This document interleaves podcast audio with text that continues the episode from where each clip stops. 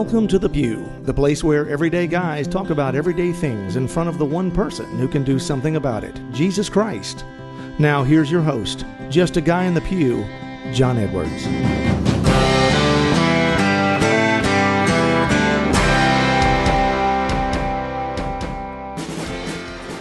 Well, welcome back to The Pew, everybody. I am your host, John Edwards, and normally to the left of me is my co-host and cohort, Victor Adams. But this week, he is not here. It's summertime, as you know, and like most people, Victor is on vacation. He decided to do what he should do as a good dad and take his family down to Florida, visit his parents. That's where he's originally from. And unfortunately, I reached out to other folks like Deacon Jeff Drzemski and Tom Dorian and others that have, you know, so kindly stepped in when Victor's had, you know, other things going on or scheduling conflicts. And they're also vacationing. Apparently, I'm the only one who's not vacationing, except for maybe some of you who are listening. So uh, anyway, you get me today, and hopefully you get me alongside a very large dose of the Holy Spirit so that the show can go well. But anyway, um, I'm looking forward to being with you guys.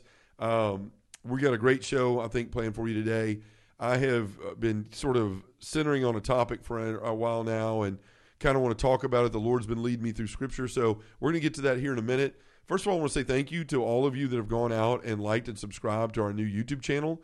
Um, for a long time, we've talked about the studio. If you're watching this right now instead of listening, you can see, you know, this this wonderful studio we're in. You can't see as many angles because it's just me here today. But um, it finally came true, and we're able to answer the request of a lot of people, which a lot of people were asking for video versions of the podcast, and they wanted to see other content, and they wanted to see clips of, of our regular episodes so they could share them with friends. And there's just so much you can do with YouTube. And so we wanted to answer that, and we have.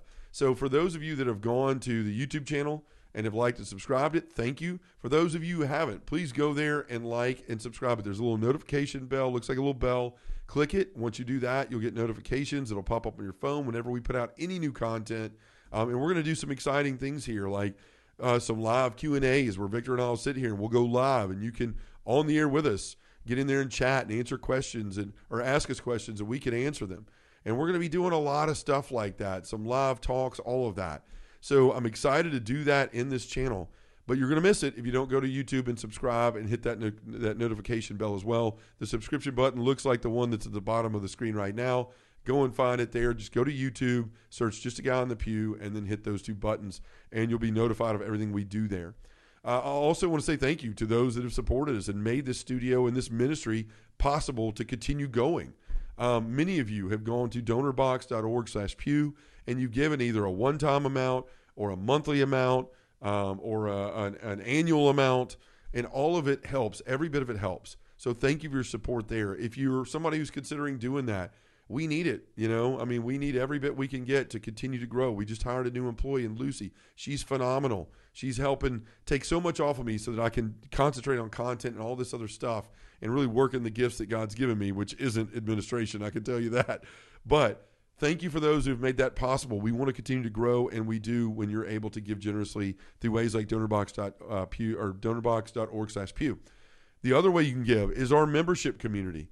Right? A lot of times we just call it the narrow road, but what it really is is a Just a Guy in the Pew community. Yes, when you sign up for twenty-five dollars a month, you get a narrow road. That's our virtue booklet sent to you every month on a different virtue where you can work through the different relationships and the virtue in your life, like God and joy, and my wife and joy, and my kids and joy, and my neighbors and joy. You're going to get that book delivered to your door, yes, but you're also going to get companion videos that go along with it, five of them, where I do reflections on those weeks and on the virtue itself, right there on the website that's exclusive to members. You're also going to get uh, exclusive videos that are deeper dives to the podcast. Victor and I, now especially with the studio, we're going further in things that we didn't get to mention in the time allotted for the podcast. We're going deeper into things. We're sharing more intimate things of our own lives there um, where we're struggling with things. So all that's there. We also have exclusive interviews. When I do interviews with Doctor Crape or Doctor Bob Schutz or Matt Fratt or whoever, we always do an extra segment and put it on there specifically for those members as a thank you for their support. Um, also, we have a monthly hangout, a Zoom hangout with me. So it's cool. Every month, an hour, an hour and a half, maybe even two hours sometimes, me and all these guys from around the country, around the world, get on there and we share about our lives. We talk about the ministry and the podcast and the episodes they enjoyed and what they'd like to hear, stuff like that. But we really get to know each other, and we pray for each other, and we we encourage each other. And that's available there every month in that membership. I really highly recommend you come and join us because it's an amazing time each month. There's also a private Facebook group where those guys go into and they can share about what's going on in their life. So look, you can join that by going to just a guy on the pew dot com. There's a thing at the top, a, a, a button or a, a title that says The Narrow Road. Go to the part that says join. Sign up there. You'll get The Narrow Road to your front door, like I said, and then you get all the other stuff I just talked about. And you can really get in a community with guys that care for each other, that want to walk with each other, and help grow this ministry through their love of each other and their love of the Lord. So I invite you to go and check those things out. Uh, also, a lot of those guys are the guys that we've started Parish Missions with. So you'll be able to hear from that sort of thing and what it's like for a group for them and, and to be in a group that we've started in those parishes. So again, go to just a guy on the pew dot com and check that out. All right, folks. So today's show uh, is all about wisdom. And you may be thinking, well, why is John talking about that? He doesn't have a lot of it. You are correct. I really don't. I depend on the Holy Spirit a lot. But guys, honestly, I just, I've been reading through the book of Kings, uh, partly because I've been doing Bible in a year and I've gotten behind. And so I'm playing catch up and we're now in the book, uh, the first book of Kings. But also, if you notice, our readings over the last few weeks have been in the first book of Kings. And, you know, I've always loved the story of David, and, and, and so often maybe we know more about King David than we know about Solomon or some of the other kings. But First Kings is really a transitionary book where all this stuff starts happening, where David passes away, and it's one of the my favorite times in the scriptures is as he's laying there on his deathbed, and he's probably looking back at the mistakes he made, the adultery, the, the murder of Uriah, the mistakes he made where he sort of angered God or walked away from God the way that we all do because we're all imperfect.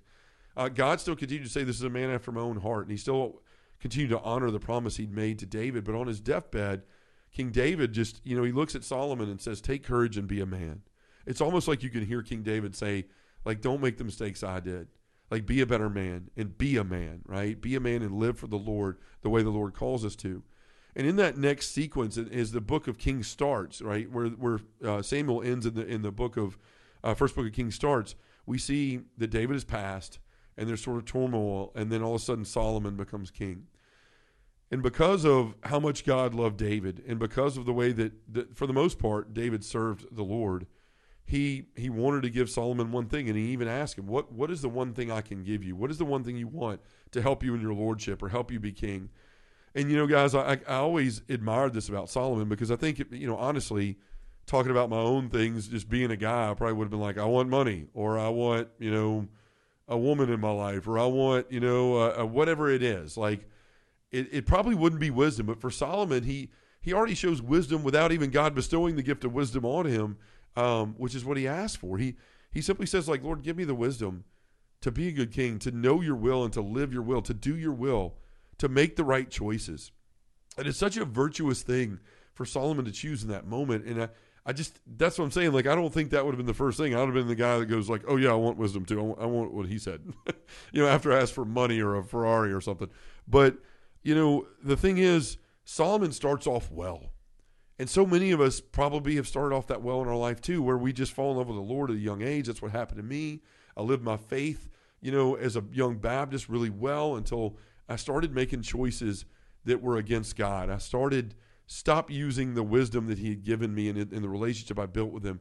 And I started to choose other things. And we see this happen with Solomon, right? Solomon, for a long time, he starts out well. Like, David wanted to build the temple for the Lord in Jerusalem.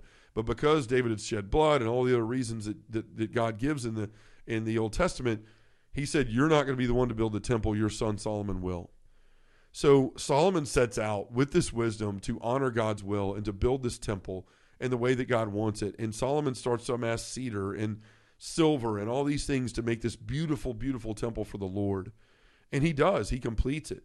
You know, he de- he depends on the people to build it, and he builds this for the Lord.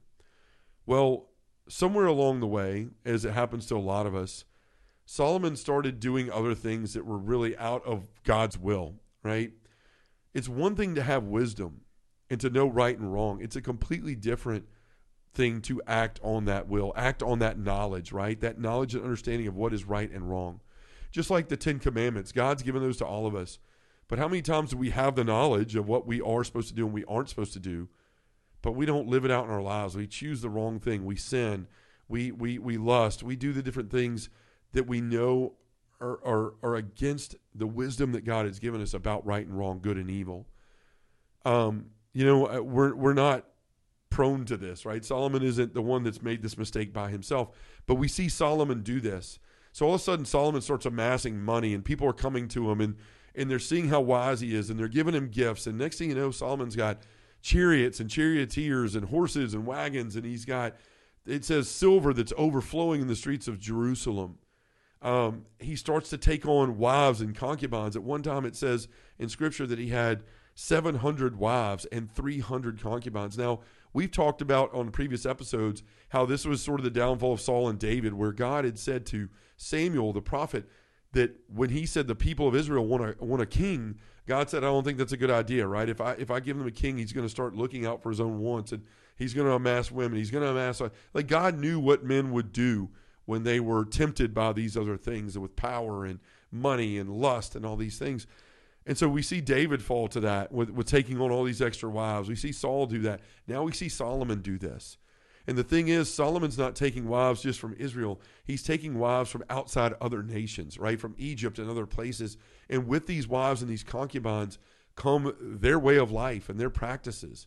And so all of a sudden, where, where Solomon had built this beautiful temple, where he'd answered the call of God and he'd used the wisdom to do that, now all of a sudden he starts to fall, as he says, I love these women, I love these others.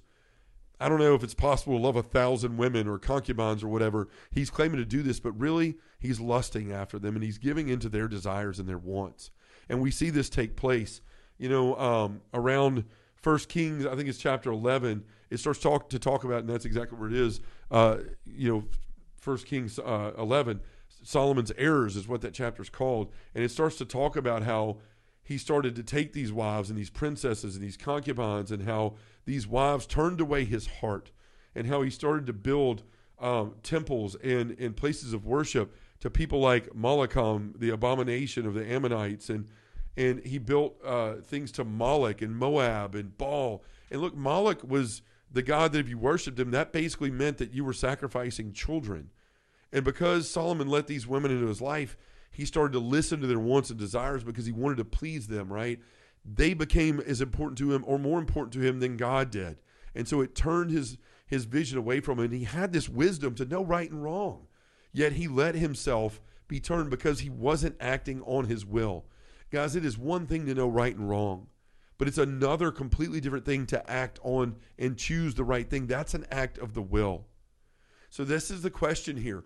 Is wisdom enough? No, it isn't. We have to be able to meet this with our will, to say, I'm going to enact this wisdom. I'm going to choose the right thing. I'm going to will it in my life. I'm going to willfully choose the right thing.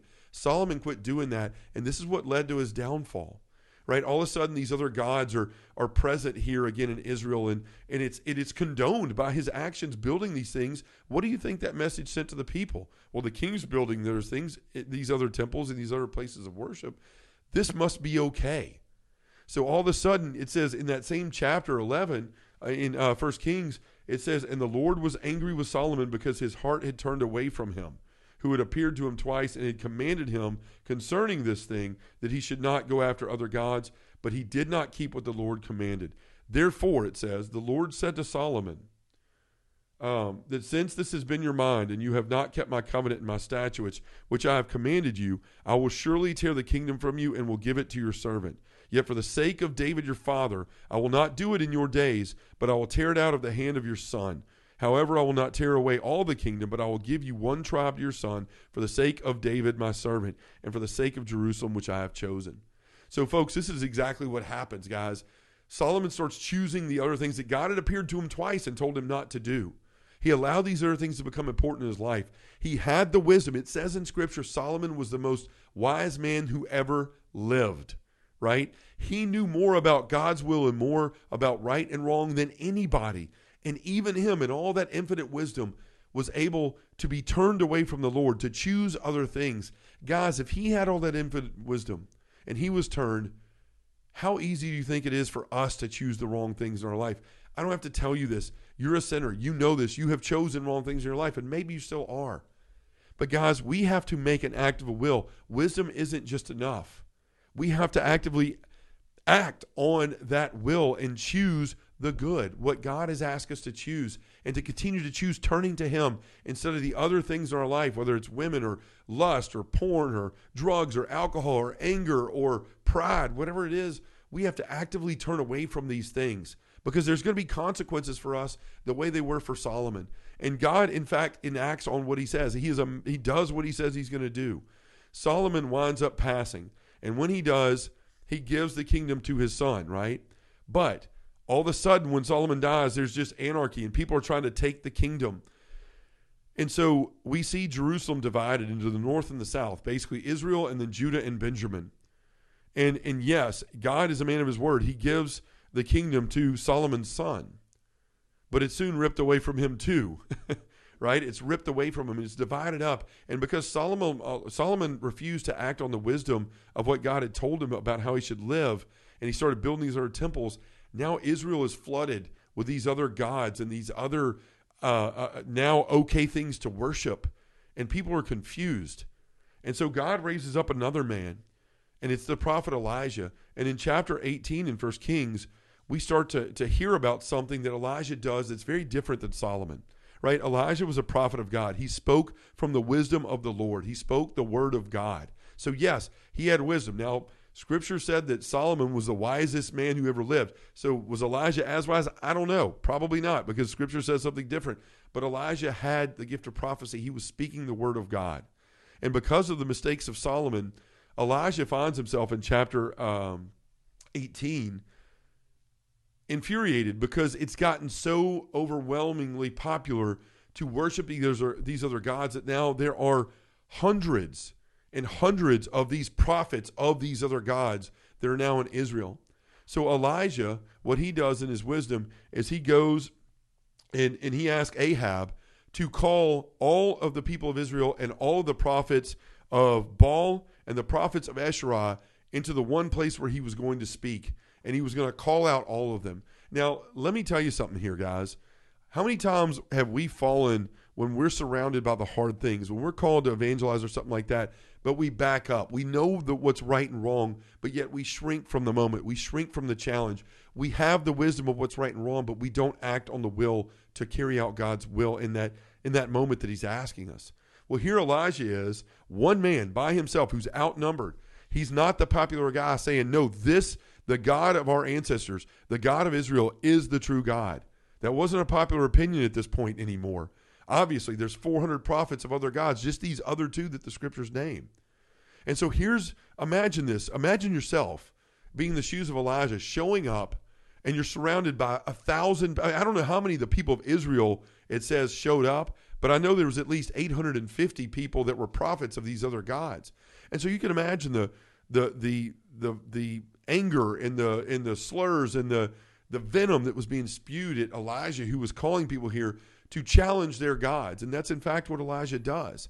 In that chapter, that in fact that, that portion of the chapter is called Elijah Triumphs Over the Prophets of Baal. But Elijah goes to him and says, hey, you know what? You have your gods, I have mine. We're going to see who the real God is today. All right, we're going to get two cows. We're going to slaughter them. We're going to get them ready for a sacrifice. We're going to build two uh, fire pyres, if you will, two places of sacrifice. And then we're going to call down fire from your gods, and I'm going to call it down from my gods. And whoever's uh, uh, fire starts is the God that is the true God. And so he lets them go first. And all of a sudden, these, these prophets, they start to stand there, and they, they're mocking uh, Elijah, it says, right? They're, they're yelling at him, and they're just so um, confident that their God is going to be the one that, that that comes out on top. And so they start doing all this. They they start burning their, their they start calling down the god their gods, the Baal and and uh, Asherah and all these other ones to start this this this fire, and nothing happens. And now Elijah, he does what probably we shouldn't do. I don't know. I mean, God was telling him what to do, but Elijah starts to mock them and make fun of them, right? He's saying, oh, maybe your gods are asleep. Maybe they can't hear you. Maybe they're off today. You know, he's basically mimicking them because he knows there's only one true God, and in his wisdom, he's not backing down from that. He's taken an action. He's, he's with his will. He has said, I'm going to show these people and bring them back to the Lord because this is what he's asked of me. And in my wisdom of right and wrong, good and evil, I know that that is evil. This is good. And I'm going to stand here and not just know what's right and wrong, but act upon it. So he sits there and he mocks them. and they start cutting themselves, it says, and they're trying to bleed to, to entice their gods to come down, and still nothing happens. So Elijah, when it's his turn, he says, get a couple of buckets of water. In fact, it says four jars of, jars of water, and pour it on my fire, or on my on my wood, where I was going to where he was going to start the fire. And so they pour four jugs on there. Three times he goes to him and says, do it again. Do it again. Do it again. Now, this may seem a little bit smug, but Elijah was trying to make a point, right? He was trying to show these people there's only one God. So Elijah starts to pray, and he starts to call down God, and boom, the fire lights on this soaking wet wood, and everyone begins to worship and turn back to God in this moment, right? It says here that, uh, come near to me, and all the people came near to me. He repaired the altar of the Lord that had been thrown down. He, he started the fire. God started the fire, and everything, all this scene brings people back to the Lord. Folks, we see two different, very different scenes here of, of two different men in First Kings. Both were full of wisdom. But only one in this instance that we're talking about here made the right decision, made the right choice. Solomon was a good man. He messed up, like you were a good man, and maybe you've messed up. I'm a good man, and I've made mistakes in my past, right? I'm trying to be a good man. We're never fully good. We're always working towards that, right? But Elijah, the difference was his will, his will to follow through on what was right and wrong. Guys, this has to be the difference in our life. This has to be the man that we are. Wisdom is never going to be enough because we still have free will, right? God loves, en- loves us enough to give us free will. And in that free will, even though we have all the wisdom in the world, we have to make the right choice. Guys, let's look at some real world examples. Like, what are some real, John, give me some examples, okay? Here you go. I know that it's not good for me to watch porn. I know that that's against everything God wants for me, and it's, it hurts me, it hurts God, it hurts my wife, but sometimes I still fall. Why? Because I have the knowledge of right and wrong, but I haven't shorn up my will. Right? I haven't asked God to help me shore up my will and to give me the perseverance and the courage I need to make the right choice in the moment. Right? I'm not making an act of will. At the end of the day, I'm choosing the wrong thing. How many, how many of us know that it's good for us to exercise, yet we don't, and we're unhealthy? And yet we say in our minds we want to be here for our wives and our children, but we don't make the choices to physically ensure that we're going to be here as long as we can. Right? I mean, how many of us know that when we exercise, we feel better, we're happier, we're, we are able to serve the Lord physically and spiritually and mentally better because we're taking better care of ourselves. I know that. I go through spats where I'm like, I'm on the six-month kick and I've lost fifteen pounds, I feel great, and then all of a sudden one day I lose the will to continue to make that choice, and I'm I'm back to twenty pounds overweight, I, I'm feeling sluggish, I don't feel good, I'm not sleeping well. Guys, this is an, this, an, the same sort of example. We have the wisdom. We're not making the good choice. Prayer life. How many times do I know that I need an active prayer life in my life, but I choose to watch Netflix or a ball game or do everything I can besides pray? Guys, these are the way. These are the opportunities we open our life. And we open in our lives for the devil to come in and lead us away from the Lord. That's what happened to Solomon. He had the wisdom. He was the wisest man who ever lived. Imagine that. No one has known more what it means to be to, the difference between right and wrong, or to know what is the will of God more than that man. And yet even he was tempted and turned away. Guys, this is why it's so important for us to look at the choices Elijah made. He was chastised. He was in front of thousands of people that were against him. Sounds like the world today, right? The world we're living in, that people who want abortion, full-term abortion, people that want same-sex attraction, people that want gender dysphoria, and for our children to make their own choices about all those things. We live in a world where so many people are worshiping other things than the one true God and what he asks of us, and we know right and wrong. The question is, are we going to make the right decision? Are we going to make an act of the will? Are we going to be the men that we say we are when it counts, when it's tough, when other people are around us? Are we going to choose to quit spending time with people that drag us down and take us away from the Lord, even though it hurts, right? That was Solomon's thing. He said he loved these women. He lo- probably more again lusted after these women than anything. And he allowed, he allowed that to separate him. He didn't want to lose those things. He allowed them to take more precedence in his life. Are you letting other people and outside influence, influences take more precedent in your life than God, in your relationship with his son, Jesus Christ? Because my brothers and sisters, if you were raised Christian, if you were raised morally, if you were raised in the Catholic Church, you know the difference between right and wrong.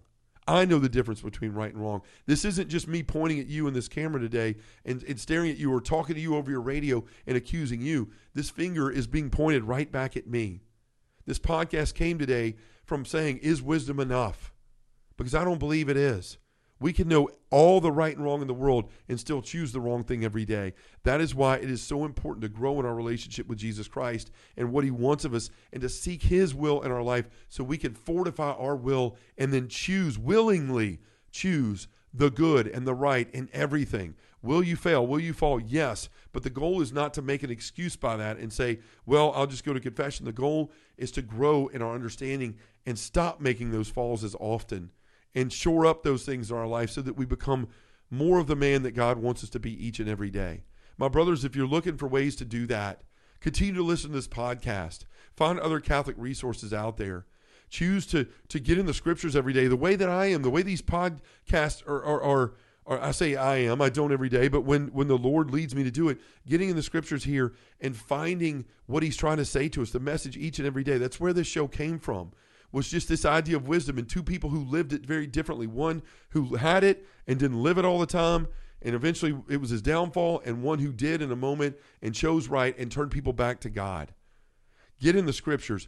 Get in your prayer life. Start looking at the things in your life where you know are wrong and you need to make better decisions, and then make an act of the will to change your life there. Get involved with men in a group. Heck, we'll help you start that. You can go to our website and go to the Book Me page, and I will help you in your parish if we get the permission of your pastor and of the other people there to come there and help you start a group that will help you be a better man and to make better decisions, and not just know what's right and wrong, but choose to do what is right. My brothers, that is what this life is about. This is what God is asking of us. He wants us to become fully the man, the men that he has called us to be. And the way we do that is not just knowing what's right and wrong, but choosing it in our life each and every day. And that's how we go out and we be a light in the world, an example to those that are worshiping other gods in their lives. That's how we show them what is different and what it means to be a joyful follower of Christ, and the life you can have when you make those hard decisions and you willfully choose to do the good and don't just depend on the knowledge and not put it into action.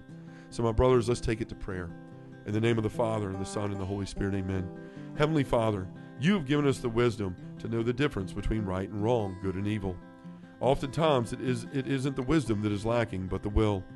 Help us to conform our will to yours, and give us the strength to stand firm in your commandments. And Father, whenever we feel the pressure to cave into the ways of the world, give us the grace to stand firm in what we know is right. In the name of the Father, and the Son, and the Holy Spirit. Amen.